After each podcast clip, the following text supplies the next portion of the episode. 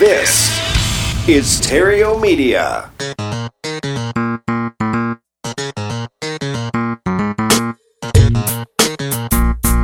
Success in real estate has nothing to do with shiny objects. It has everything to do with mastering the basics.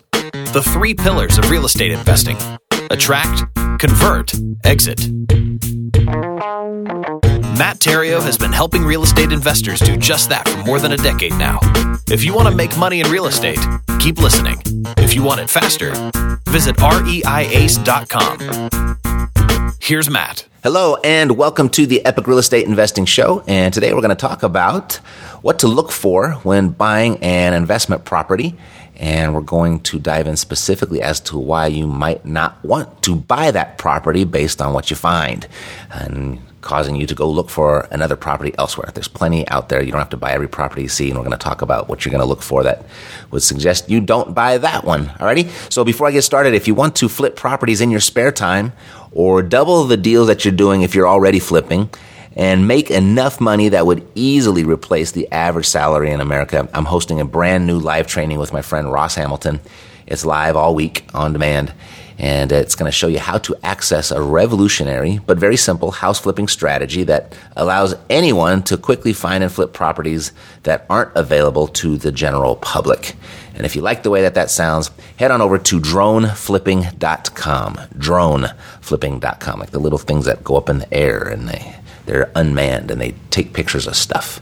That's pretty cool what they're doing with real estate investing in drones. So go to droneflipping.com. Alrighty? So here at Epic, we all know that most people are living a life of financial sacrifice and financial betrayal. And what I mean by that is that the time honored practice of saving for retirement is a broken strategy that's failing the majority of the population. And when I say the majority, I'm not talking about 51% majority. I'm talking about 95% per the, uh, the statistics of the uh, Department of Health and Human Services. 95% are completely unprepared to retire at the age of 65. 4% do squeak by and are just barely making it, but only 1% actually makes it to what the, the government would consider a wealthy status. And what that really means to me is just most people just don't make enough money to save enough money to live a life in retirement that's comparable to the life that they lived during their working days. And even if they do manage to pull it off, even if they do manage to make it and they operate with an unreasonable amount of discipline and start early enough, still, more than two thirds of their lives are going to be behind them. So what we've done is we've built a system that creates an opportunity for one's money to work harder for them than they did for it, saving them and their families from a lifetime of financial worry and doing it all in a fraction of the time of how most pursue their financial freedom. The bottom line is real estate. It works and everyone deserves a chance to get theirs. That's why we're here. So with that said though, does all real estate work? Are there some types of real estate you should steer clear of? What are the signs a property may display when you'd likely be better off uh, passing and looking for that next property? I mean, you've heard me say real estate is safe, right? It's the people that are risky. So let's start right there. Let's start for, there with uh, reason number one that you should not buy that property. If you lack confidence in or experience with the team of people that are going to be involved in getting a property up to snuff and, and causing it to perform for you. In other words, be very cautious on the risks you take if a lot of people are going to need to be involved to get your investment to function. And uh, so that's number one. You should not buy that property. If you don't have a team, right? If you don't have confidence in that team or experience with that team to do what's necessary to get up running, um, might be a reason you pass on that property. And, and that would bring me naturally to reason number two that you should not buy that property. If there are big ticket repairs required, you know, unless you've got a hell of a discount and you've got confidence in your contractor, then maybe. But uh, major repairs, they've got a tendency to cost a lot more than what's accounted for up front. Not to mention major repairs, they can somewhat be like peeling an onion right? Peeling those layers of an onion. There can be a lot of stuff that gets discovered when you're making the major repairs. And lots of underlying minor things and, and mediocre things or middle of the road type repairs. Just, but they all cost. They all have an expense attached to them.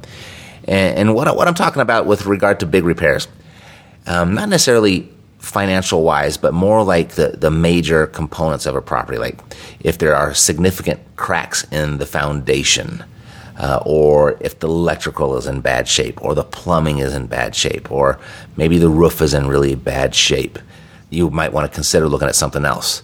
It needs paint and it needs carpet, or maybe the light switch doesn't work, or the, the faceplate on the wall socket is broken, or the doorbell doesn't ring, or you know, maybe it needs a new screen door or something like that. That's all minor. I'm talking about the big stuff, the foundations.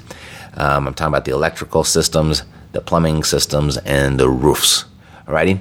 Also, things like uh, serious flood damage or fire damage or septic tank spills. Gross.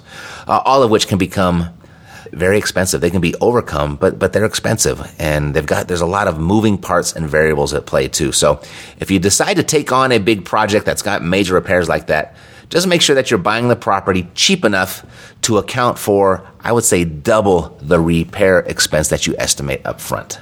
You got to get deep discounts on that stuff because there's a lot of risk that you're taking on. Okay, reason number three that you should not buy that property. It's if you discover during your due diligence a really high vacancy rate in the area. An excessive number of vacancies, it, what it does is it really translates to a lot of competition, right? The law of supply and demand is going to work against you in this scenario, in this market. And when landlords compete for tenants, what happens is they typically compete with the rent, the price of rent. So rents fall. And so during your due diligence, just go to Google and search all of the property managers in your area and visit their websites and take a look at what they have for rent. Take a look at their rental inventory and just get an understanding of how much is out there and an understanding of what it's going to take for you to compete in the marketplace against what's available. So if you see high inventory with a lot of stuff to rent on someone's uh, property management website, and it's all really nicely done and it's really pretty properties, that might be uh, a sign that no one wants to live there, right? And that might be uh, a predictor of what's in store for you when you take over that property in that area. Alrighty, so that's reason number three. Reason number four, you should not buy that property. When the local economics don't work in your favor, when they aren't supporting um, the community. And what I'm referring to specifically, you know, there's all type, different types of things that you can look at, but really just one thing that you can look at that of which it really passes the test that'll kind of uh, it'll give you a, a, good likelihood that all of the other economic factors are going to pass the test. And uh, everything else will be at least satisfactory if you look at this one thing. And that is jobs and specifically the diversity in jobs and the diversity in the jobs available. And so what I do, just kind of a, a quick and dirty math, poor man's way of doing it, is I like to look for a, a few Fortune 500 companies within an hour or so from my property. I want to look for major corporations and companies in the area. And I get nervous if there's an overwhelming presence of jobs in any single industry also. So, you know, like a town that's heavily dependent on the oil industry or a town that's heavily dependent on, say, aerospace. I remember back in the, I think it was the 80s, when I lived in Southern California and all of Long Beach and Lakewood and those areas, the prices just plummeted when uh, a lot of those government contracts got cut. And I know that happened in, uh, I think it's Houston last year, two years ago, when uh, there was a big upheaval, wrong, wrong word, big disturbance in the oil industry. I, for, I don't know the, the details, but I know um, prices got uh, affected there. And uh, just any single industry. So those are two examples. All right. So if people don't have jobs, they can't pay your rent. So check out the uh, job economy in uh, in the market that you're going to purchase your property in. Right. So reason number five that you should not buy a property if it feels too good to be true. Now I'm not saying that I'm always looking for something that uh, it feels too bad to be false, and that's going to be a good indicator that this is the way to go. No, I'm, I'm certainly an optimist. I'm always looking for the good in what I'm looking for. And, and, I just always look for reasons or ways that something will work. But if something just looks too good, uh, I make sure to double down on my due diligence. Like if the price is too low or the rent is too high or the property is just in such a great area, it just looks good on paper or looks good on the internet, might be a, an indicator that you're going to want to do some little extra due diligence. Certainly, there are good prizes out there that you can win the uh, rental property lottery every once in a while for sure. Um, but just make sure that you're checking it out. If it all checks out, then go ahead and buy it. But just make sure that you're able to satisfy all of your curiosities and all of your concerns before you do finalize that purchase. All right. Reason number six that you should not buy that property if it's borderline hitting your minimum deal standards and for you to hit your deal standards, you need a number of things to go right in order for you to hit your numbers. So if you're in that situation, you might want to reconsider. And here's what I mean specifically. For example, if I can, if you're thinking something like this, gosh, if I can just get the repairs done at 80% of the estimate, if I can get my contractor to come down a little bit, this is going to work. Or if I can get a tenant, if I can just get them a tenant in there to pay 10%, just 10% above market rent, this is going to be a great property. Or if you're thinking something like, you know, if the area gentrifies the way that everybody's talking about, the way they talked about in the newspaper, this is going to be a great property.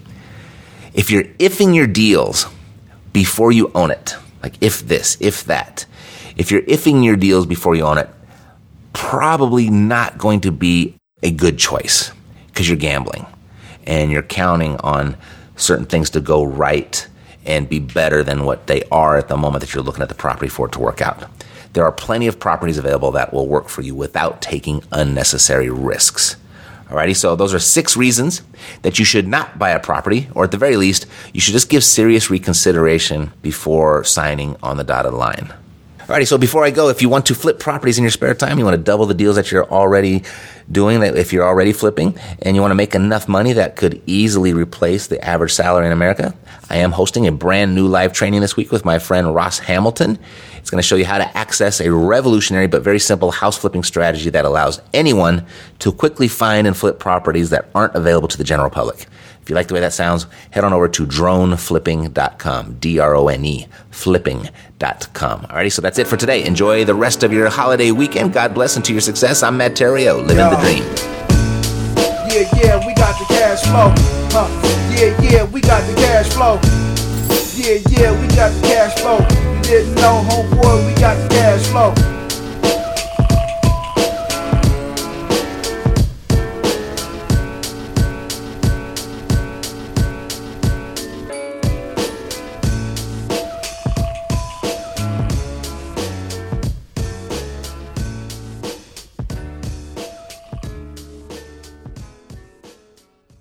This podcast is a part of the C Suite Radio Network.